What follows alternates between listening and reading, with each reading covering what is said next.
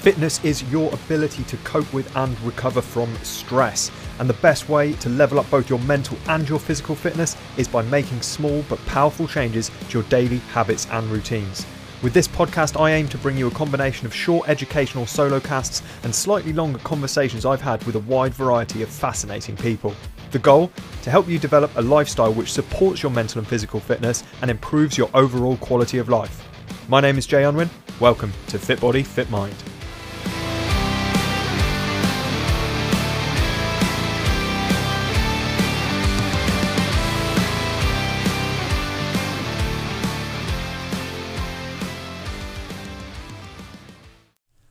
Welcome back to Fit Body, Fit Mind. Today, my guest is Daryl Edwards, who is the author of a number of fantastic books on movement, including uh, including Animal Moves, and he is the founder of the Primal Play Method. He is a movement coach and a physical activity, health, and play researcher. Daryl, how are you doing today, mate?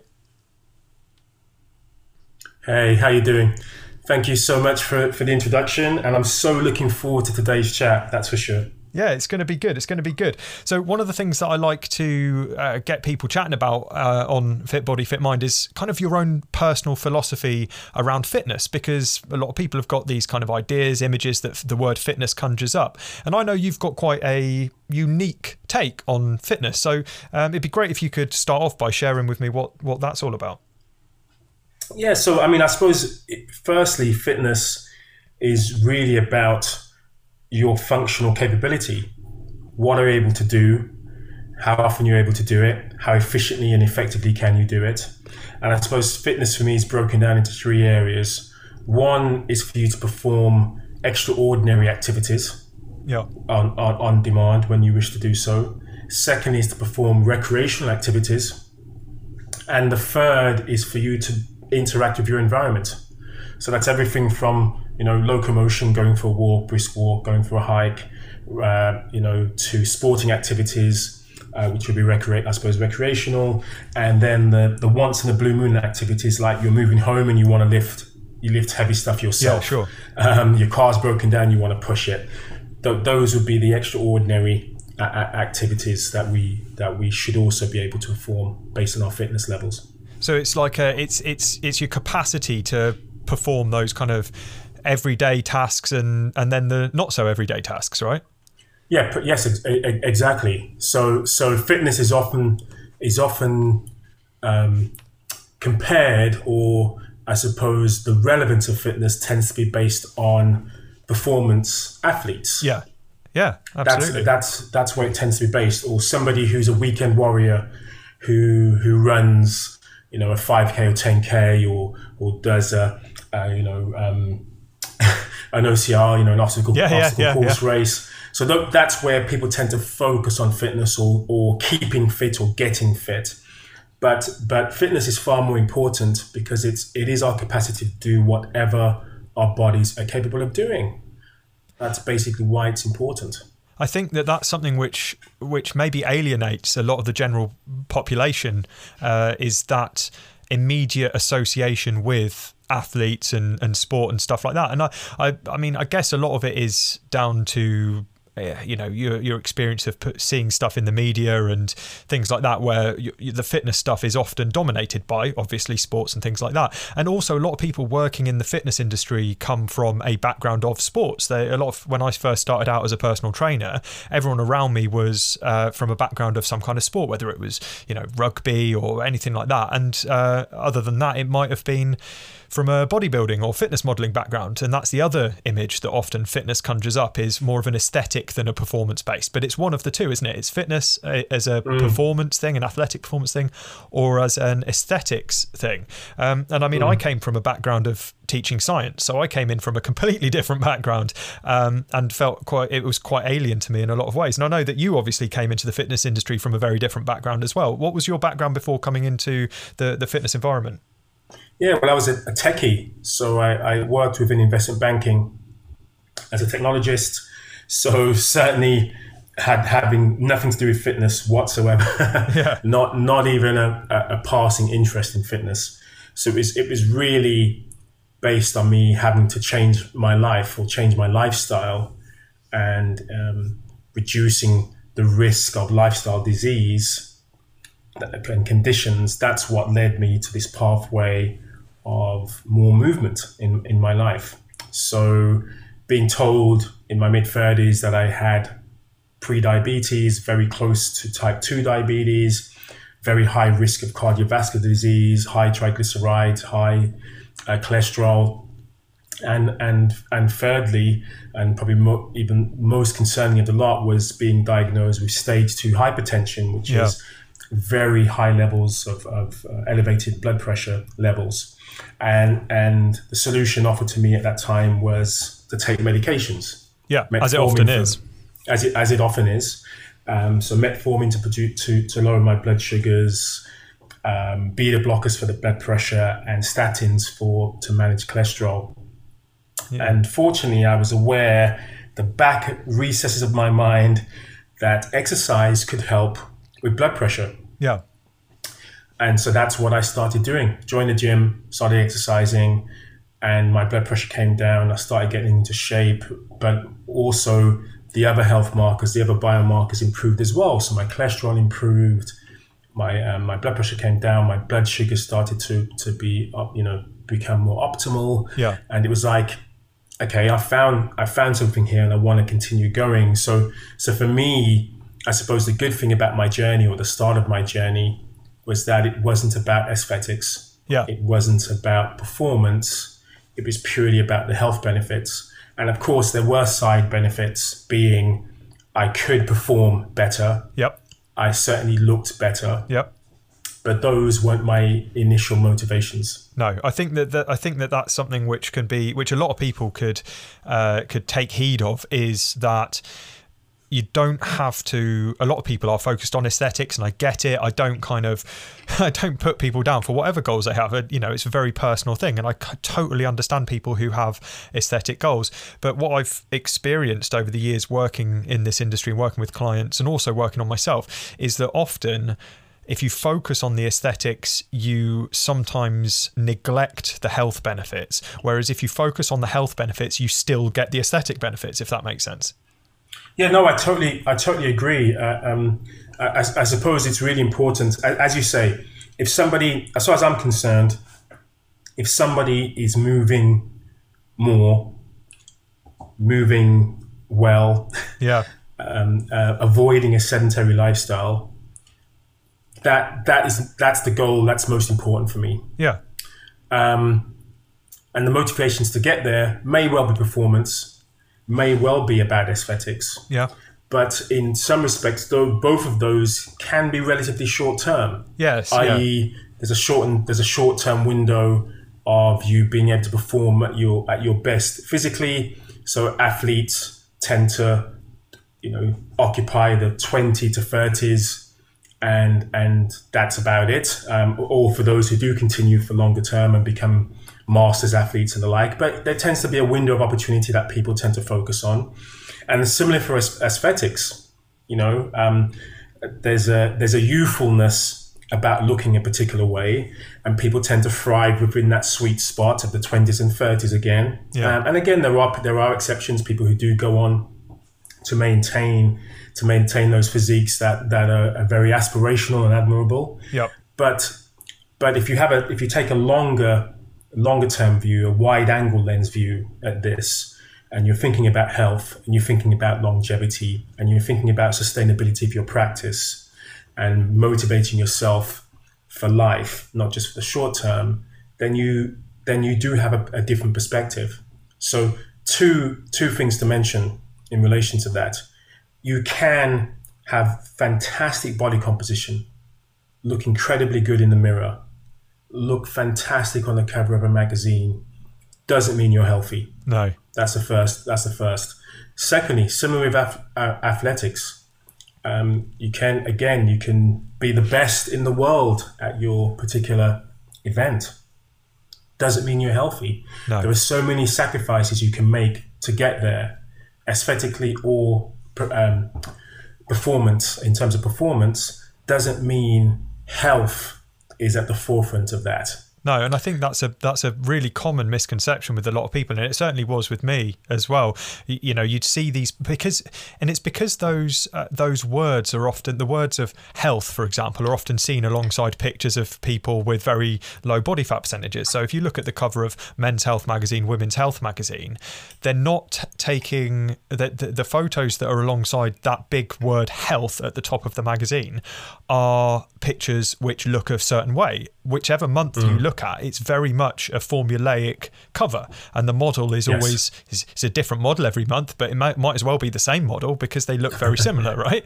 And yeah. so we're constantly conditioned to think that a six pack is synonymous with health, and so it becomes this um, this, this goal that people strive for in everyday life but something that I really try and get across to people is we've all got six pack. Just if it's visible doesn't make it work any better.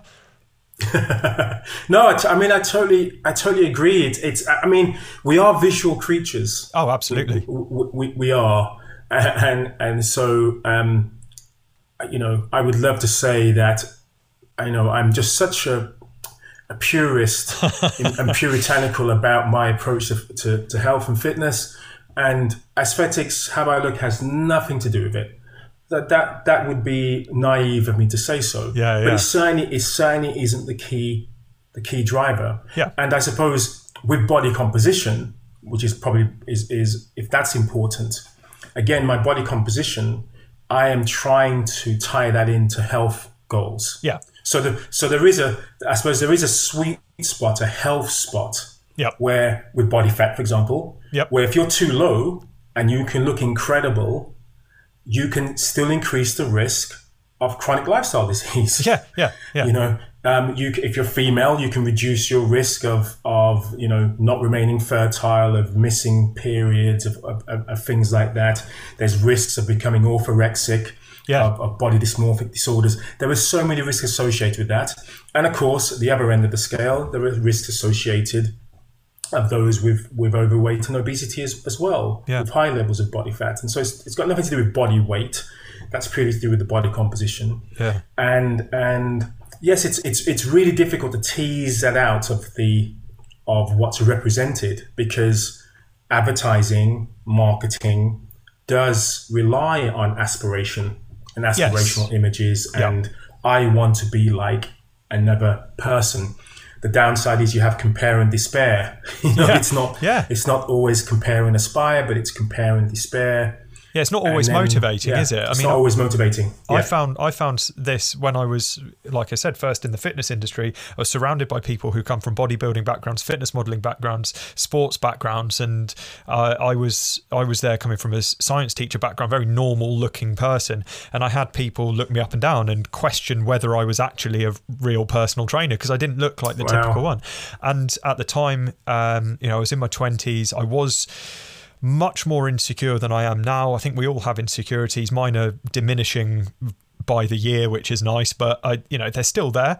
But mm. back then, it was it was much more at the forefront, and I was comparing myself to a lot of other people. And I think that we we do tend to do that. And I was I, still do it because I, I noticed on I was doing it a couple of weeks ago and I had a little Google and was reading some good articles about um, about how we compare ourselves to others. I can't remember where the article was. I think it was Psychology Today or something like that. Because I was like, surely, please, please don't let me be the only person who does this.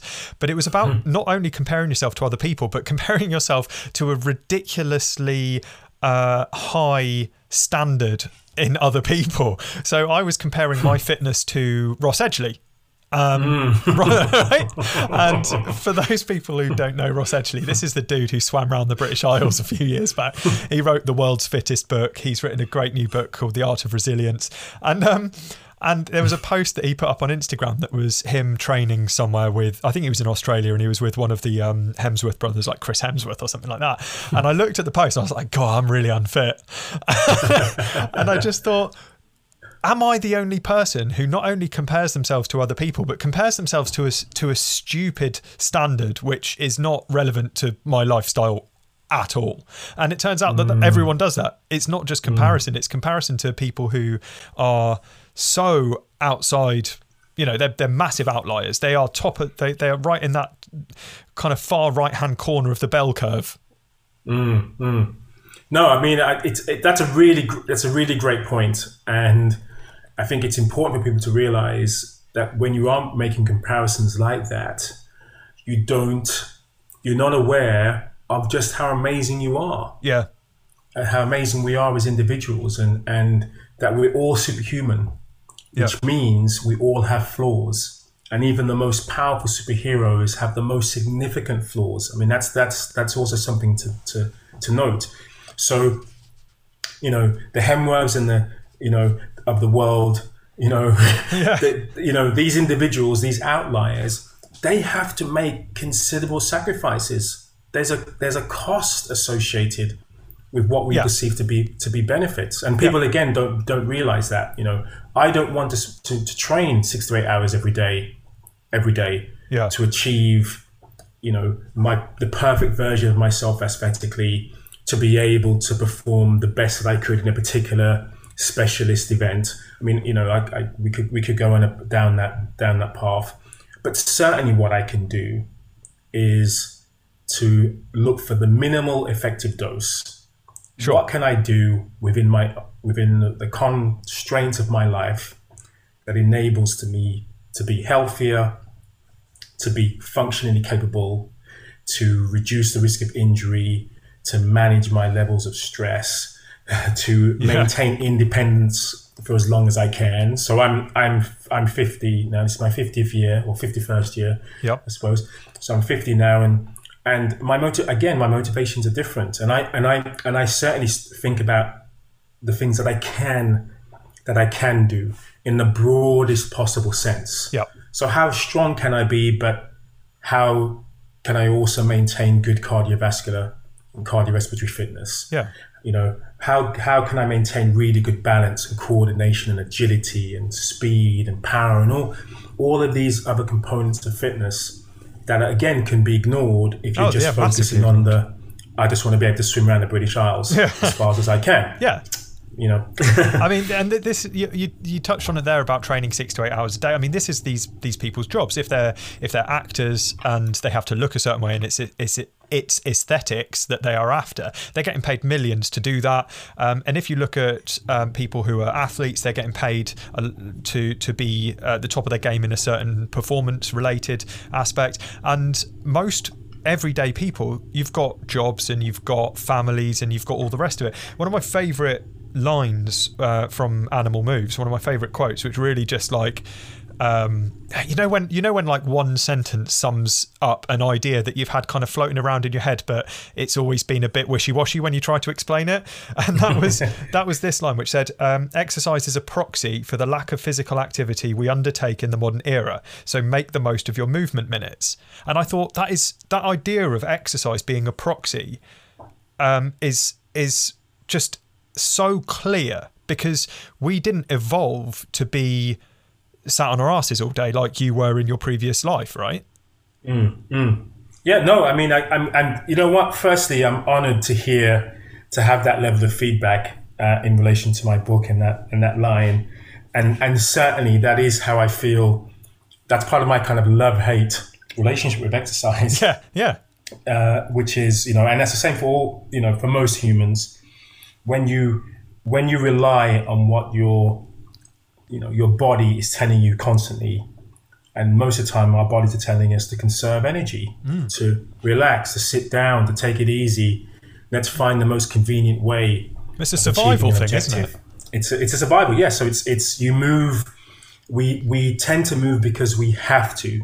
So if you have to move to you know source your food otherwise if you don't you starve Yep. then you're going to do a lot of movement to get food Yeah, if you don't need to source food with movement because somebody can deliver it to you and or prepare it for you, Yeah. we would tend to make that choice. yeah, So exercise is a proxy. It is a substitute. Um, it's it's like a supplement that's needed because physical activity is no longer part and parcel of our of our day to day lives for survival. I So saw. it is a good thing. Yeah, absolutely. And I, I Uh, saw I saw a thing the other day, a stud, another study, yet another study on sitting down, and which I know Hmm. is like I know you you talk a lot about sit about sitting, and and and that's how big a part of our lifestyle that is now, as opposed to movement. Uh, I mean, physiologically, we're the same as we have been for hundreds of thousands of years, and and our bodies yes. did not. They've they've designed for for movement, uh, not designed, but you know what I mean. Um, mm. Developed for movement, and mm and yet we're sitting for so long. And this study came out saying that the average American, I believe it was, and I don't, I don't believe that the UK would be that much different, to be honest. The average hmm. American mm. sits for twelve hours a day. Yeah, I mean that's you know, that wouldn't surprise me, um, and um, I've certainly seen similar stats here of around nine hours plus, and yeah. I would and I would certainly say that's probably an un- underestimation for anyone who has a desk-based job, who has to commute to work. Um, then you can you can easily see where why even nine hours is yeah. is is a very low um, estimation in terms of sitting time because of course there's the commute in the car or on the on public transport. There's a time where you are sitting in the office um, and then there's a time that you come home and usually are sitting as well. Yeah. So most of our working time can be spent sitting and and most of us don't feel too concerned about that because we're getting things done. We we have a career, we're doing really well, we have the ability to commute from great distances to to our place of work, and now that many of us are are working from home, yeah. Um, and and for many it's the first maybe the first time in our lives that we've had this opportunity to work from home. Um, most people are you know even with the the increased anxiety, the concerns about you know what we're dealing with right now with the pandemic. Many of us are still also focused on some of the positives in relation to actually I can get be more productive. I can get more things done whilst I'm at home. I, there's more yeah. family time. There, there are some plus points. I can roll out of bed and just and get to work. You know, there's I, I can miss out on traffic jams and the, and that commute and oh, you know. So I, I think whatever happens, going forward, there's there are probably going to be more people working from home. I agree. More yeah. often, and wanting that flexibility to be able to to do so. But at the same time, it means we are more likely to be sedentary whilst at home. Um, that that's that is certainly a concern of mine, and we know the risks associated with with that. The increased risk of again of heart disease, cancers, diabetes by having too much time sitting. Yep. But the solutions are, are fairly straightforward. Just yep. break up sedentary time, incorporate as much movement as possible. So that's everything from standing, standing from you know from sitting, yep.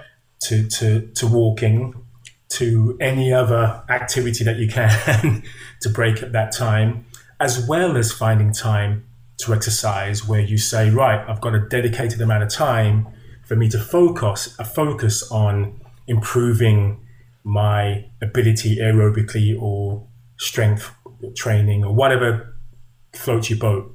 Yep. They, are all they're all needed, um, but certainly movement is the most important. That's the that's the, the base of the pyramid. Yeah, so movement, exercise is higher. Movement throughout the day as as a kind of just an, just as part of your existence rather than it because this is the thing isn't it like a lot of people they they see fitness or exercise as being a separate thing that they tack on to their existing life whereas movement mm. is something that we do every day without really thinking about it and uh, there's a lot of opportunities throughout the day to increase that and we often hear about uh, oh you know take the stairs instead of the lift but mm. I mean it's that's a cliche for a reason, right? Because that's an opportunity to to move.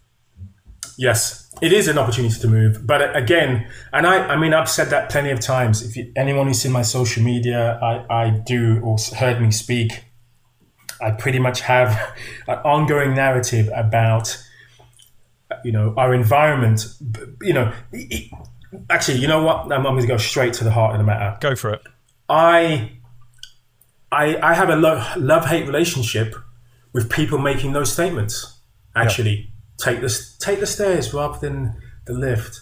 You know, uh, you know, uh, park your car at the furthest part of the car park when you go to your, your, supermarket, and and again, I, it makes sense, and I do those things. Yeah. I avoid, I you know, avoid any mechanical device that can help me move. I try okay. and avoid as much as possible, right? So I no longer have a car. Yep. I know I always take the stairs, even when it's really uncomfortable. Yep. Um, so it's only exceptionally would I use those devices. Okay. Right. Okay. The reason why it's a problem is we have to understand that for humans, our DNA is programmed, is set, hardwired for convenience. Yeah. So somebody just telling us, hey, just take the stairs, it's better for you. Nine times out of 10, 99 times out of 100, people will go, who cares about if good for my health or not? Fair point. Fair point. I want to. I want to get it there as quickly as I can. I want to get it there with the least amount of effort. Yeah, path I'm not of least walking five flights of step, steps. What? Who's? Who's? Who's anyone kidding? Yeah. So. So we have to. We have to recognize that. Yeah. And so I feel the efforts shouldn't be in just telling people, "Hey, move more. It's good for you." Yep. We should be creating environments that makes it easier for us to make Okay. that decision. So engineering the environment to kind of remove the remove the barriers to movement that we've that we've put in place over the years. Yeah, that's ex- ex- exactly right. I mean, we, we I mean, elsewhere, uh, if we look at things like smoking cessation, Yep. for example, we had, you know, the evidence came out that there's a link between smoking and lung cancer, smoking and heart disease, and, Yep. and so on. Highly refuted in, initially, um, but that was the evidence. Then we, you know, governments started to say, hold on, whoa, hold on a second. We need to start having educational campaigns because we're suffering the, the burden of many people dealing with these conditions because of smoking. Yeah. So it's advertising campaigns. Okay, that isn't working enough. Let's uh, let's have punitive measures like taxation. Okay. So they apply lots of tax, lots of taxes, and that, that brings that brings smoking down just a little bit, but it's still not doesn't have a huge impact on the number of smokers. no. Where you start to really see differences in smoking behavior is when society shifts to the point where it's, it's no longer acceptable. Yeah. So you start banning smoking in public places. You make it more difficult for people to have their smoking time. Yeah. That's where we started to see significant falls in the in the numbers of smokers. So there was a the environment changed, Yeah. not just by telling people, "Hey, don't do this," you know, giving them a nudge here and there. Oh, smoking is bad for you. Smoking kills. I mean, how how damning a message is that, right? Yeah. You buy a packet of cigarettes, you see, you know, charcoal lungs and and and all of these different condition, you know, horrifying images, Yeah. Yeah. No, they are. Yeah. right? That's still not enough to No. stop people smoking. No. And that's So- that's that's that says a lot, doesn't it? It, it does say a lot because again, we we humans do tend to seek out short-term gains, and less it's less appealing to focus on longer-term rewards. Yeah. So similar with movement, um, I have really tried hard to create this environment for myself to say, "Uh oh, stairs, elevator." But Yeah. you know what? I'm taking the stairs. Yeah. That's what I'm gonna. That's what I'm gonna do. That's what I'm gonna do. But I have to constantly speak to myself. Yeah. you know, every single time that happens, I still have that. Hey, Daryl, wouldn't you just like to take the lift this once? And and how long is that? How long is that after you know? 'cause something I talk about. Uh, I talk about habits a lot. I talk about automating behaviors a lot, and th- at the start, whenever you're trying to change something, obviously it requires a certain amount of willpower. But relying on willpower long term is is never a kind of uh, successful strategy. And I, I like to encourage people to use willpower at the start, and things become they require less motivation as time goes on. But I, I think that I think that even quite far down the line, there are there are going to be occasions when, like you've just said, you still there's still that kind of that primal part. Again, it's that that conservation of energy, uh, survival instinct of going. Why are you expending calories that you don't need to? Um, Yes. because it's because it like you said, it's hardwired into us. Um, I, what I was what I was thinking as well is it's something that I that I talk about a lot when I'm coaching people. I talk about engineering their own environments in their home to make good habits more easy, more accessible, more attractive, and make bad habits more difficult. Right? Because if you've got the obvious one is things like having cupboards full of uh, like healthy food, you're more likely to eat it than if you've got cupboards full of junk food because you know mm. it's it's all about those barriers and what's easy and what's not. So we use the smoking example again. If someone's trying to quit smoking, they've got a packet of cigarettes on the sideboard, they're going to find it quite hard not to have a cigarette. And so, mm. what's around you and the cues that you see, like you said, we're very, very visual creatures. We're visual animals. We've got uh, incredibly detailed eyesight. It's our it's it's our primary sense, and so if we see something which is what we associate with a certain behavior, we're we're going to find it hard not to do that behavior. So engineering your environment, you know, leaving your workout kit the night before so that when you wake up in the morning it's there ready to go and making things easier and more attractive. So what you're saying is if we did that same thing but on a societal level, we would see a, a change in people's behaviors on a societal level. Yes, it's one part, it's one piece of the puzzle. Yeah. So, so of course, you, there has to be individual responsibility. Of course, that yeah. has to be part of that. Yeah, and and willpower or, or being self-determined, um, you know, self-aware in relation to decisions that you make. That's important, but certainly our reliance on technology is another aspect of that. Yeah, you know, uh, because technology in many senses helps us to be encourages us to be sedentary as, as, as well. But but lastly, it's the it's the wider environment. So if we just go back in time, for example, when I was young, um, there weren't many bus stops with seats. Okay. Right? Yeah. Yeah. There were there weren't even many bus sh- full on bus shelters. There was just a bus stop. Yeah. So you weren't protected by the elements most of the time. You certainly couldn't you couldn't sit down and feel comfortable. Right. Um, similar in lots of in lots of stations, train stations, bus stations. There wouldn't be many many seats, many chairs.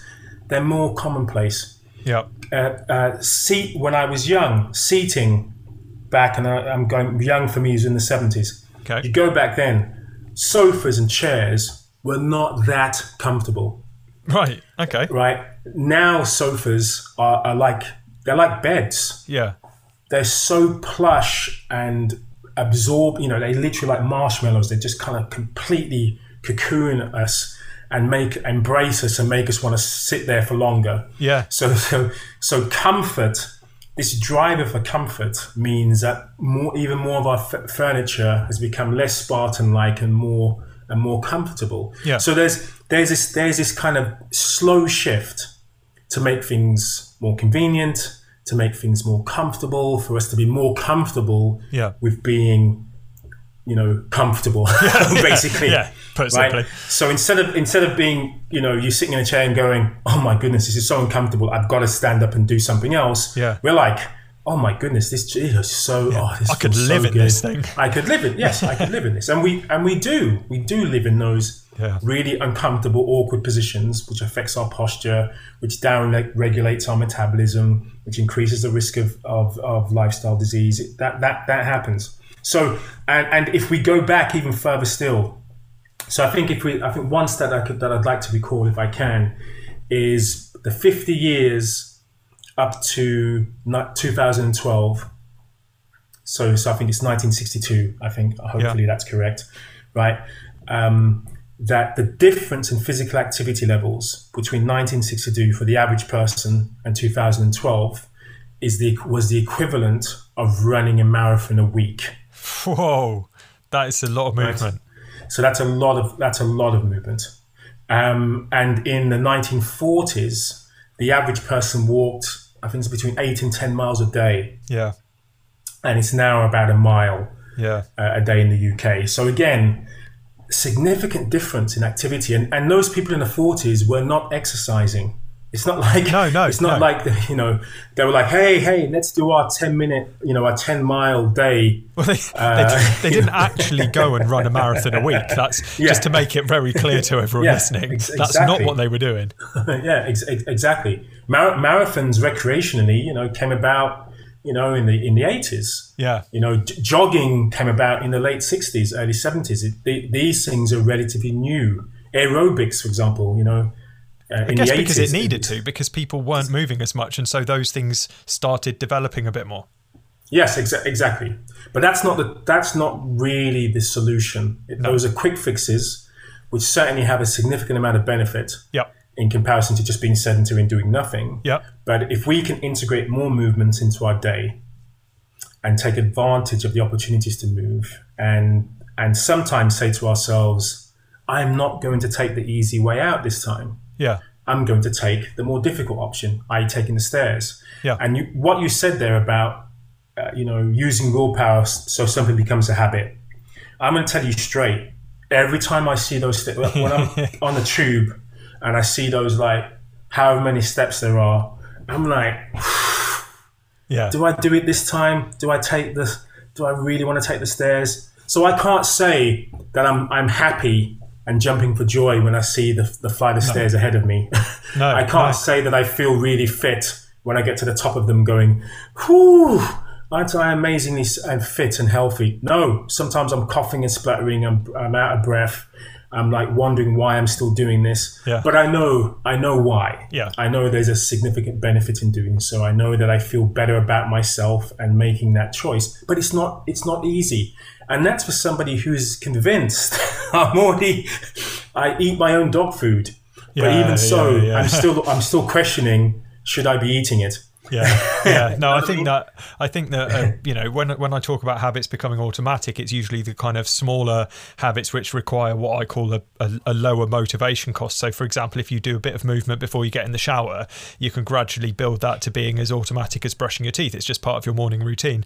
However, Yes. Some of those flights of stairs up from the tube, I mean, that it may as well be a marathon when it comes to motivation cost, right? So, Yes. there's- Oh, yeah, yeah, yeah. those are bigger those are bigger things which are much more difficult to become automatic but there's a point where it almost feels more strange not to do it than to do it and when you're stood at the bottom of those stairs and you're looking at the lift and you're looking at the stairs and you're willing yourself there is the the more you do that the more consistently you have done that although it will still be um, a question in your mind. There will still be a, a a slight war with yourself. It will be less because you know, you know, as time goes on, it almost starts feeling more strange. If you were as soon as you step foot in the lift, you'd you know that you would feel odd about it. Yes, no, that's a really, I mean, that's a great point. I love that point. And and I suppose you have a reference. You have, you know, we talk, we, we know about muscle memory. Yeah, I suppose there's a there's movement memory, yeah, uh, yeah, probably more importantly. So I have this awareness that I have climbed these stairs before, yeah, that it is possible, um, that it is difficult but doable. So why not just do it again? yeah, You know? Yeah, yeah. So so there there is there is that there. But I, I suppose why I came I came up with the primal play method yeah, was, as I said earlier, just saying we should move more isn't enough. We should create an environment that makes it easier for us to move, but we can't wait for that to happen either. yeah, And and self motivation is also not enough for many of us, which is why most of us are sedentary, which is why most of us want to watch other people move instead. That's why sports stars are very popular because it's like, oh my gosh, look how amazing those people are. Yeah. I'm really happy just sitting here watching you uh, on, Yeah. on TV, yeah. right? Um, Yeah, so I could never do that. It's that kind of thing, isn't it? It's like you see these Yeah. people and you go, "Wow, I could never do that," and and it, it almost drives more of a wedge in between the the person and movement. Yeah, for sure. No, I totally, I totally agree. Um, you know, but there, there is something we can do. So it sounds like almost like there's no hope. You know, Yeah. humans are inherently lazy. Our DNA is telling us to be convenient. uh, you know, do to take the convenient path. What's the point? What's the point? Well, there is something we can do. Yeah, And and and what our what our DNA also has is an imagination and Oh, yeah. creativity of, of, of, of ability to create your own environment through the use of play. yeah, So kids don't exercise through choice, but they love to move. They love to pl- they love to actively play. They they they are they have all of this nervous energy and they want to do something about it. yeah, And the reason why is because they have a driver to explore themselves and the world around them. yeah, And the best way vehicle for them to do so is through play. And adults, we can use the same motivation, a similar motivation, to make those flight of stairs. And I do things like this. So there's a flight of stairs. I'll sometimes decide, let me see if I can pass people who are taking the escalator. Let Yeah. me see if I can if I can be quicker than they are, quicker than the person who's just standing there. Probably not going to beat somebody who's who's walking up the escalator or running at them, but but I can I could probably beat the person who's just standing there. yeah, How many people can I pass? Yeah. So you can you can create gamification in an in an analog sense, not in a tech tech based sense. You can Yeah. gamify the situation. You can gamify your environment. Kids do that all of the time. And we can do that as adults. And that's what the Primal Play method is really about using play psychology to make the movement that humans were designed, creative, evolved to do, to make that more accessible. Yeah. Yeah, make it more attractive, make it more, Uh, Make it more attractive. enjoyable. And this is one of the things which um, attracted me to what you do. Uh, a, f- a few years ago, I was working, in fact, yeah, a couple of years ago, I was working primarily with parents and families in terms of coaching and stuff like that. And Mm. um, I kind of developed a, a, a method around kind of habit change and, and, and developing a healthy, active family lifestyle. And one of the things um, that I talked about was play and embracing. You know, you take kids to an, an outdoor, wide open space, and they'll just run for no reason. They're not trying to get somewhere; they'll just leg it around this open space. Um, adults will go and sit on a bench in the corner, and I was thinking, right, how can we re-access this and um, and help adults find some enjoyment in movement in the same way as children do, like you said, through that curiosity and all the rest of it. And I thought, I, I, I was thinking in terms of the words primal play. And then I found out this was actually a thing already and was like, oh, okay, primal play. And that's when I came across, obviously, the stuff that you do. And was like, yeah, this is exactly what I was thinking. It's it's movement, but enjoyable movement because we've got adults have such bad experiences that have um, really darkened their views of movement, right? PE at school and having to do cross country in January and all of this stuff where people just go, mm. I don't I, I don't like exercise. And that has mm. that has translated into I don't like movement. And I, I put something on Facebook the other day which said, What's your least favourite form of exercise? Most people said either running or burpees. Some people some people were saying I, there, there were a few people who just said all of it or movement. And I mm. just thought, wow, that's like Wow. that's so telling.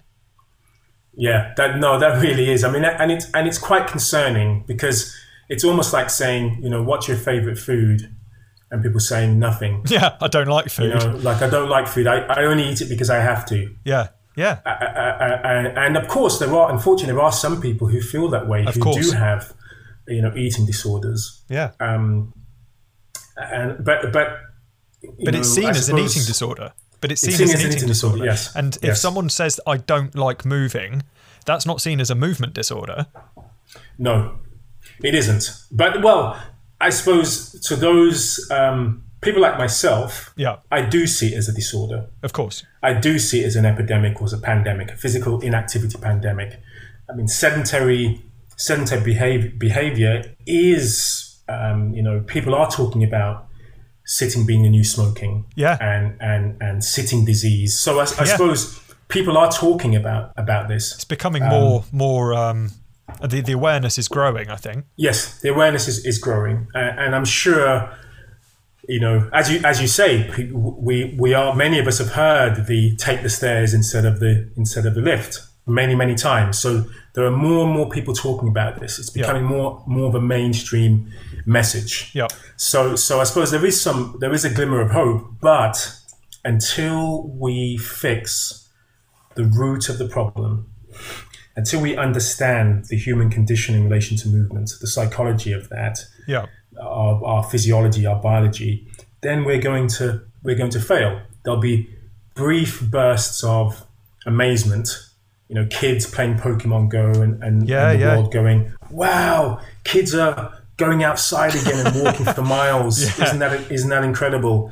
But then after a few months of that, yeah. It wears off. kids get yeah people go oh i'm fed up with po- pokemon go what's next so yeah it's it's it's it's unfortunate that the the benefits of technology that enables us to do things like what we're doing right now um, the alternative realities that we can create the virtual realities we can create even with all the excitement and possibilities still lack what can happen in the real world, the fascination, the ability for us to harness all of our senses in the real in the real world. Yeah, And and I think that's also part of the problem because the more technology immersed you are, So the younger you are, the more of a, of a technology-driven world you, you you're aware of from birth, the more likely you are to just see that as the option available to you. Yeah.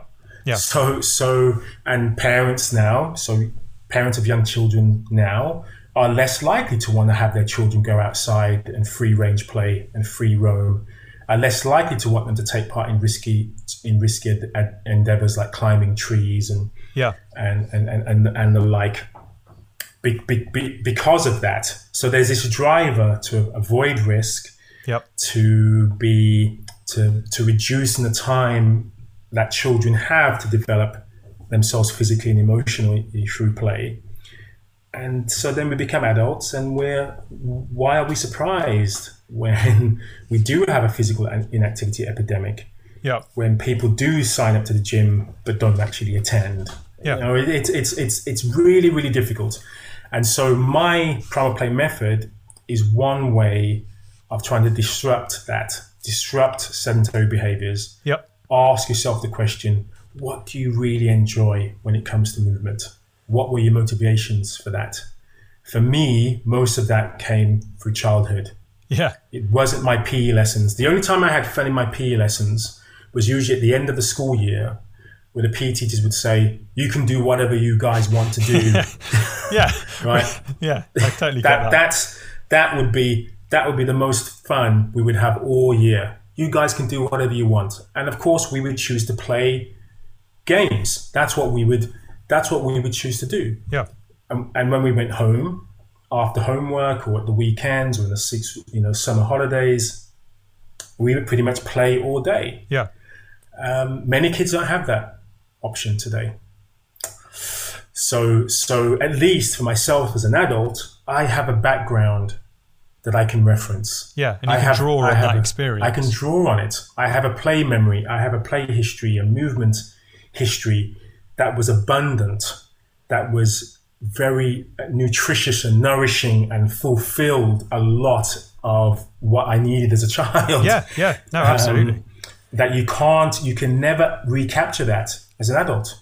You can't. Unfortunately, th- that that time, that's been done, Yep. done and dusted.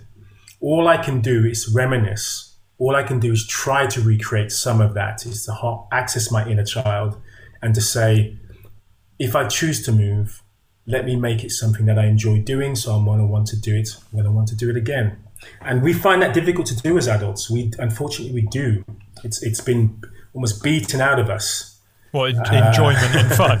Yeah. Uh, Yes, yes, it really yes. has. It And we, has, we become yeah. very we become very serious, don't we? And when people look at exercise, they're constantly looking for the most effective uh, v- form of exercise for their particular goal, and so they're looking for the workout plan that will burn the most fat or the workout program that will get them the strongest, rather than looking for the one the type of movement that they're going to enjoy the most. Which I mean by any logic is the one that you're going to sustain the longest anyway.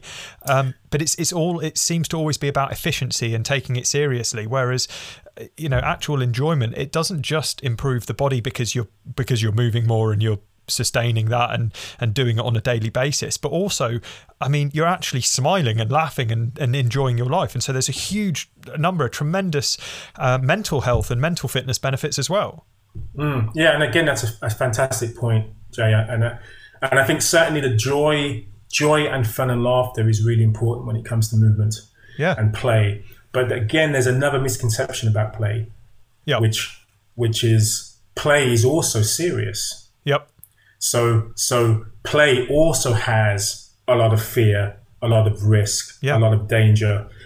yeah because Uh, all a lot of of times, all of those feelings are um a, a part of the human spectrum of experience, right? yes, ex- Wanting to feel scared. Why else do we watch horror films or go on um, roller coasters? Yes, exa- ex- exactly. And why do we play? You know, why do kids play chasing games? Yeah, Why do they climb trees? they want the adrenaline rush. you know, they want that adrenaline rush. So I think it's really, and again, that's why I think adults miss a trick when it comes to play Yeah, because they hear the word play and they think, ah, you know, right, laughter, skipping through the tulips, like you know, popping balloons, rolling down the hill, like ah, oh, there's so much fun, so much laughter, having fun. I whoa, whoa, whoa, whoa, whoa, whoa. Most childhood play does not involve laughter, does not involve obvious fun that you can observe from the outside. Yeah. If you saw a kid being chased playing tag, you would, if you were an independent observer and you did, had no idea what human emotions were about, really, you'd go, "Oh my goodness, what is happening right there?" You know, Well, it's, it's how we learn to survive, isn't it? It's how, in like again, if you go hundreds of thousands of years ago, that's how we learned physical skills. We, it's how we became more coordinated. It's how we learned to hunt mm. by throwing things and and chasing things and fighting each other. And it's just like that is you let kids crack on, and that's what they do. Yes, exactly, exactly. It's it's part of our again. It, it's it's instinctive. Yeah, That's that's the point. It's no one needs to, te- to teach a, a child to play peekaboo No. or hide and seek Yep. or to play tag. It, it just ha- it just happens naturally. Do- just like dogs play chase, it's just part of their programming.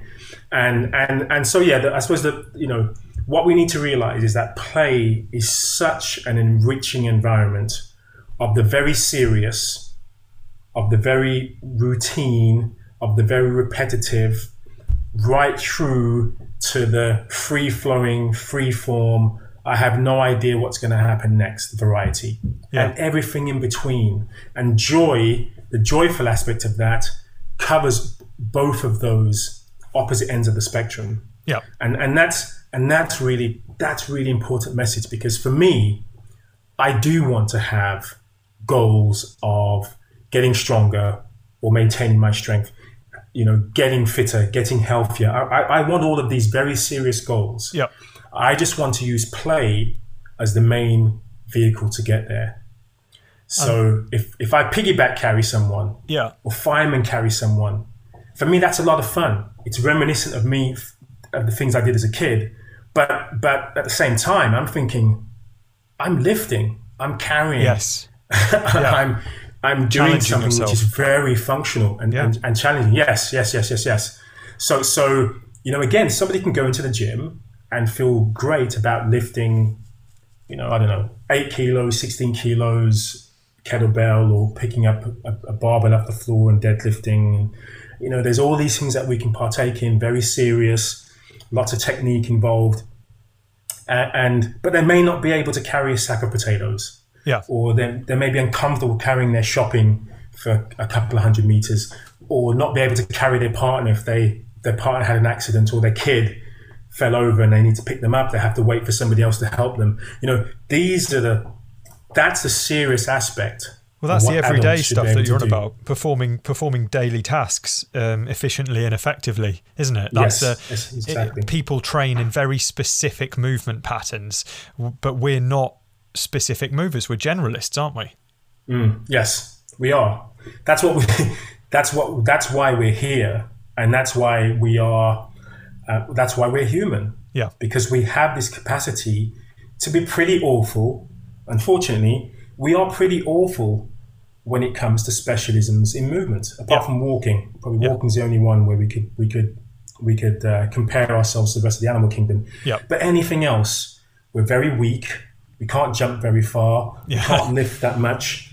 We can't swim that well. We can't. I mean, you know, that person swimming around the British Isles. You know, for example, try swimming to you know the southern hemisphere. You know, to Antarctica yeah. or something. I mean, compare, Like- compared to compared to a to a swimming specialist, yeah, Ross Edgley's Yeah. got nothing, right?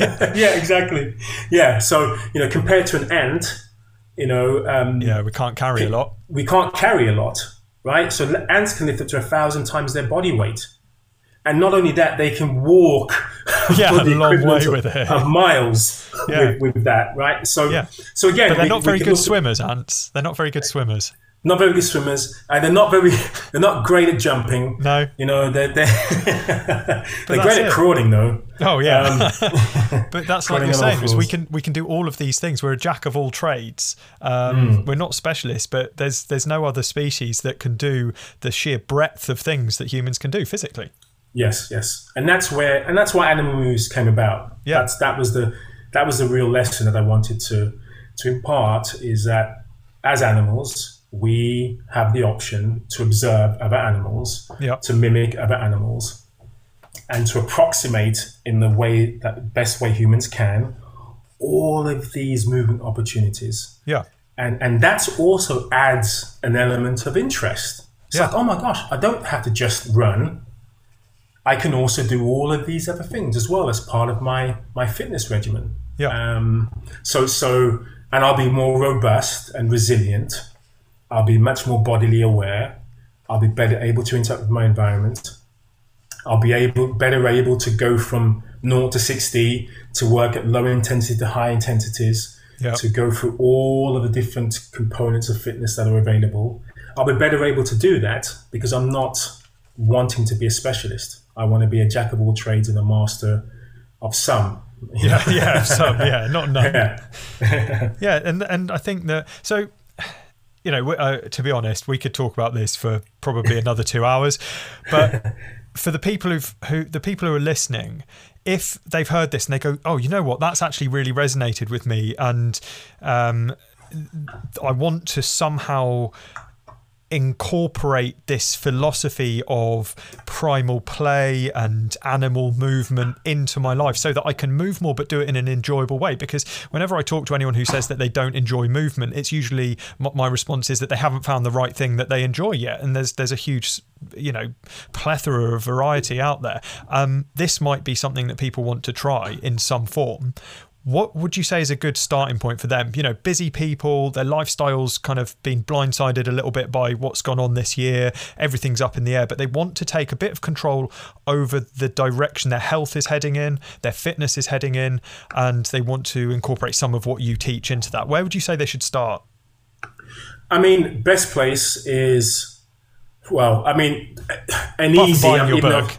yeah, buy I mean, my buy- book. buy your book I mean, is a good start, um, right? buy my book is a good start. I mean, firstly, in terms of what I can do right now, Yeah. immediately on on hearing this, is to have a think about your most enjoyable movement experiences from childhood onwards Yeah, and, and, and think about what what was common amongst all of those great experiences yeah, and, and try to replicate that in the best way you can now.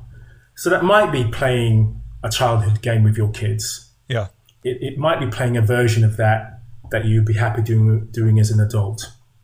It may be deciding to have a kitchen disco, Yeah. put some music on in your kitchen whilst you're brewing the tea, and, and, and just have you know dancing like no one's watching. or What you know, it could be it could be that you you are the best person to decide what that aspect of you know what brings you the most joy when it comes to movement and how you can do that more often. You are the best you are the best person candidate for that. Yeah, if you need some help if you need some guidance then pop along to primalplay.com where i have a lot of resources that can help you make better decisions in relation to that that can help you give you some ideas uh, you know, of having more incidental movement in your life and why it's beneficial to, to do so. So we all have the capacity to do to do this, to harness our inner child, to have more fun with movement, to have more joy with movement, to challenge ourselves when it comes to movement. yeah, So I never want to get to the stage where if, if somebody if somebody's doing a session with me, for example, a coaching session, um, they there's a point where I could be I could be doing something and people will say, "Oh my gosh, Daryl, you made that look so easy." You know that it just looks so effortless. Yeah, how do you do that?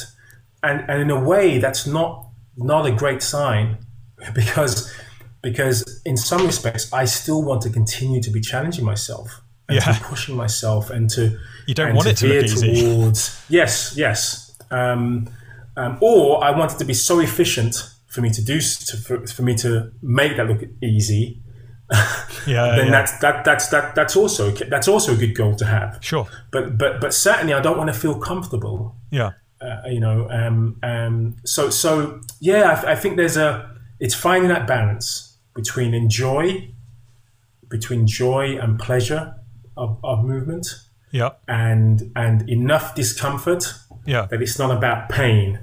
It's not No. about beating yourself up being a No. masochist about it it's finding that right level of discomfort that right level of risk and fear and reward that makes you go, ah, okay, I want to do that again. Yeah. You know, you know, a, a bit like the like the roller coaster ride, right? yeah, If you go on a roller coaster ride and it's so frightening, and you feel sick, and you're like, I just want to get off this thing, you won't want to go on that ride again, yeah, and it may even put you off going on any other ride, no matter how how enjoyable that ride could be. Like, no, no, no, no, I know what it's like going and stuff like that. No, I'm not doing it again. Yeah. But when you find that right sort of balance, it's like when you okay, if you've got kids and you throw kids in the air, Yeah. and they and they're really scared and they're laughing and they're like, oh, you know, put me down, put me down. And as soon as you put them down, they're like, let's do it again, do it again. Yeah. Yeah. it's it's finding that it's finding that I think in movement, which is which is great. I climb trees, Yep. right, and I don't always feel great being at, at great heights. Yeah. I, I, I, I don't. So every time I climb, I'm like, oh, okay, right, right, you know, what, what's going on here? But I come down and I'm like, hey, I want to do that again, you know? So, so. But again, it's it another because- thing that we're wired Yeah. to crave is adventure. It's we we, Mm. we we've got curiosity. We've just forgotten, and that's why kids are such good teachers. As I know that that, that you always say is that um, you know they haven't lost that curiosity yet, and so they are exploring their own bodies and exploring their surroundings. And and it's something that yeah we've just lost touch with, but it's there, and that's why adults still do like doing stuff. Which I mean, it it might not be movement at the moment, but they're they're searching out those those same feelings of fear and risk in other ways. It just happens to not be through movement at the moment, so they can um, they can rekindle that and reconnect with that and get that joy and pleasure from the risk. Yes, no, no. I, mean, it, it's you know, it's so simple when you when you when we talk it through and we when we listen listen back to this. It's like, yeah, yeah. This what. Why is this so difficult? This makes it makes it makes a lot of sense, but it is Well, simple's It not is always difficult. easy, is it? yeah, simple's not always easy, and we've been deconditioned. We've, Yeah. we've been we've been conditioned to be told that play is superfluous, Yeah, that it's something you do when you've you've got all the serious stuff out of the way. yeah, But we don't realize that when we're children, play is the most serious thing that exists in our lives. If we Yeah. had no, Yeah. if there were no adults in the world when we and we were and we were kids, the only thing we would be doing is playing. Yeah. Right.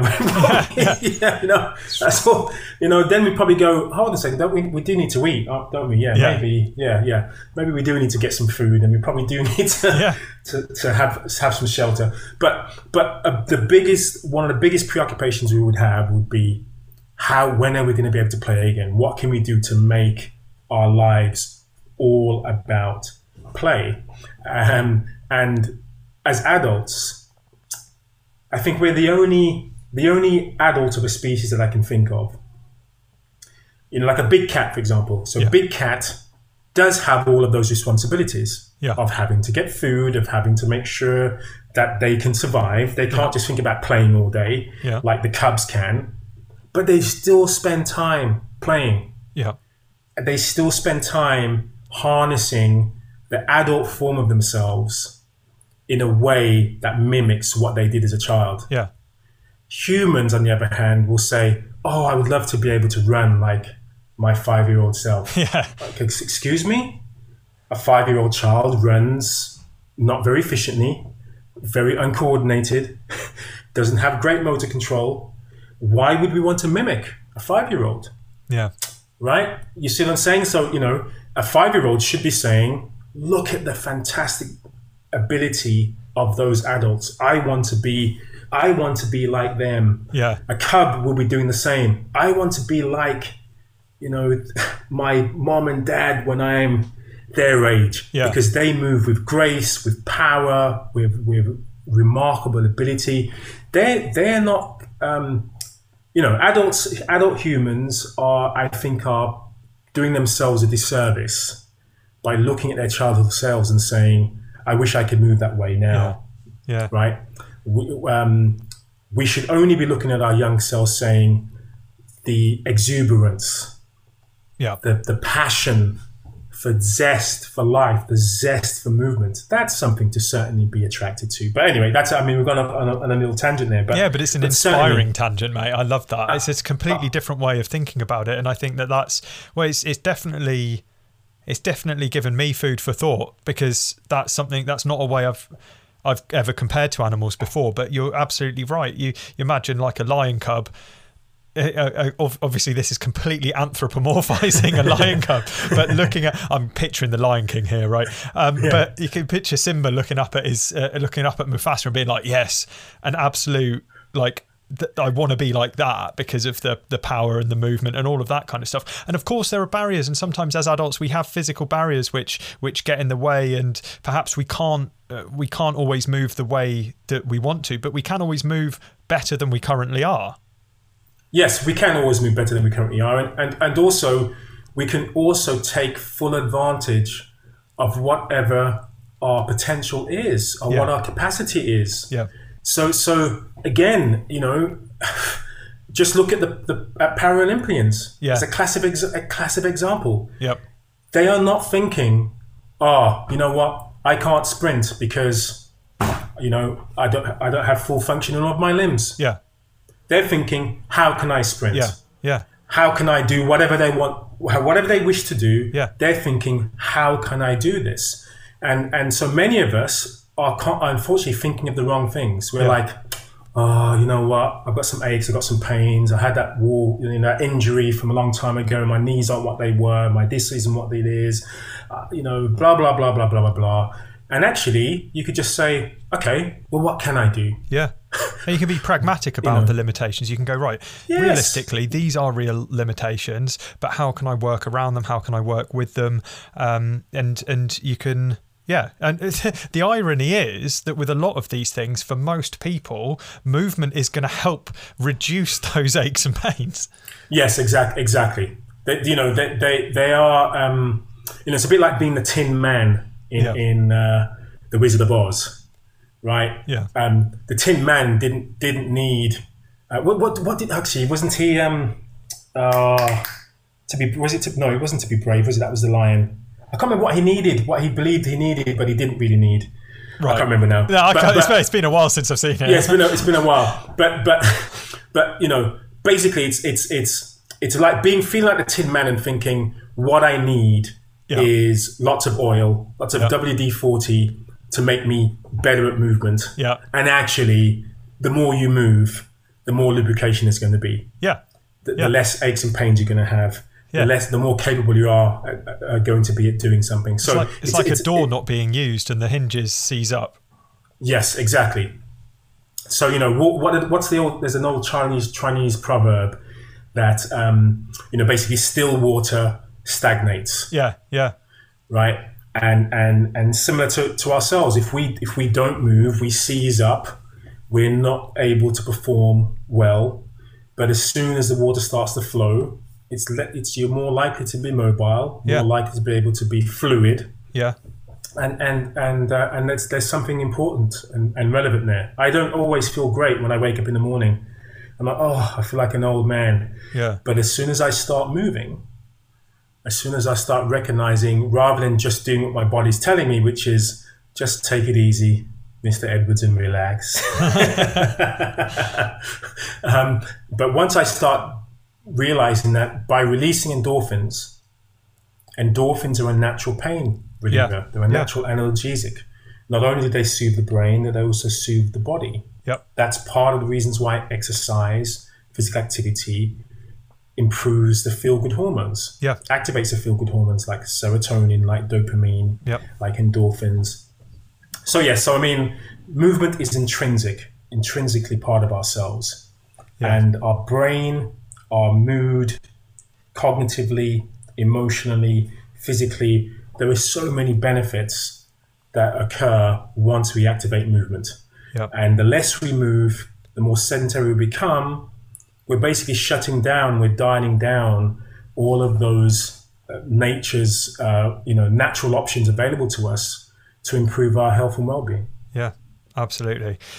Mate, I think there's been so much to so much to take away from this, but I think the the, the biggest things, I mean, just to re, revisit the the piece of advice that you gave a short time ago, which is, you know, that each individual person movement is such an individual thing, and every person listening to this is the best person to decide for them what brings them the most joy. Like you said what they enjoy the most. And that is the first step is to look back at what's what what kind of movement in the past has brought them joy and look for those good experiences with movement rather than looking for the negative experiences. Yes we've all had negative experiences with movement with exercise.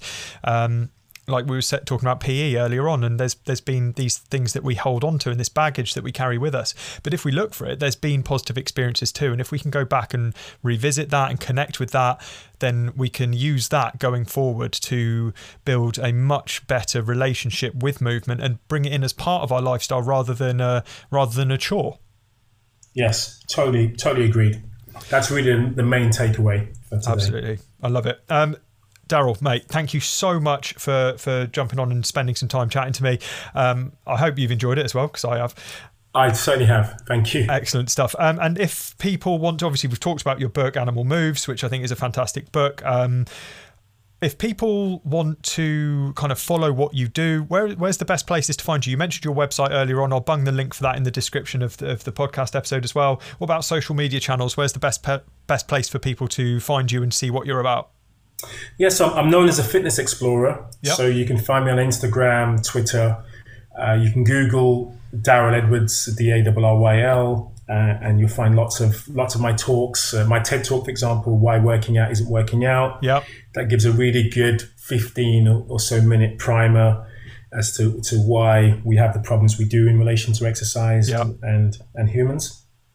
And uh, yeah, if, I suppose if you do go to the website, you have a couple of options there. So one is if you're interested in the science and the evidence and the research, there's a lot of that there.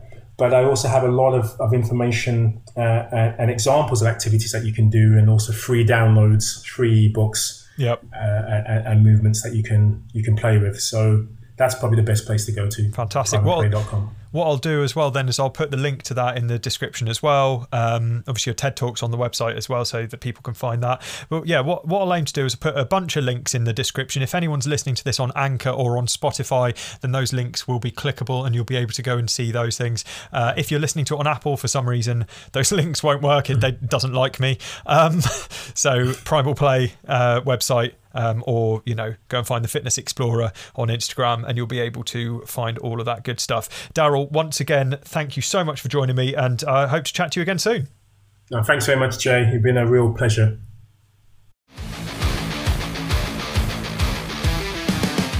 Thank you for listening to Fit Body, Fit Mind with me, Jay Unwin.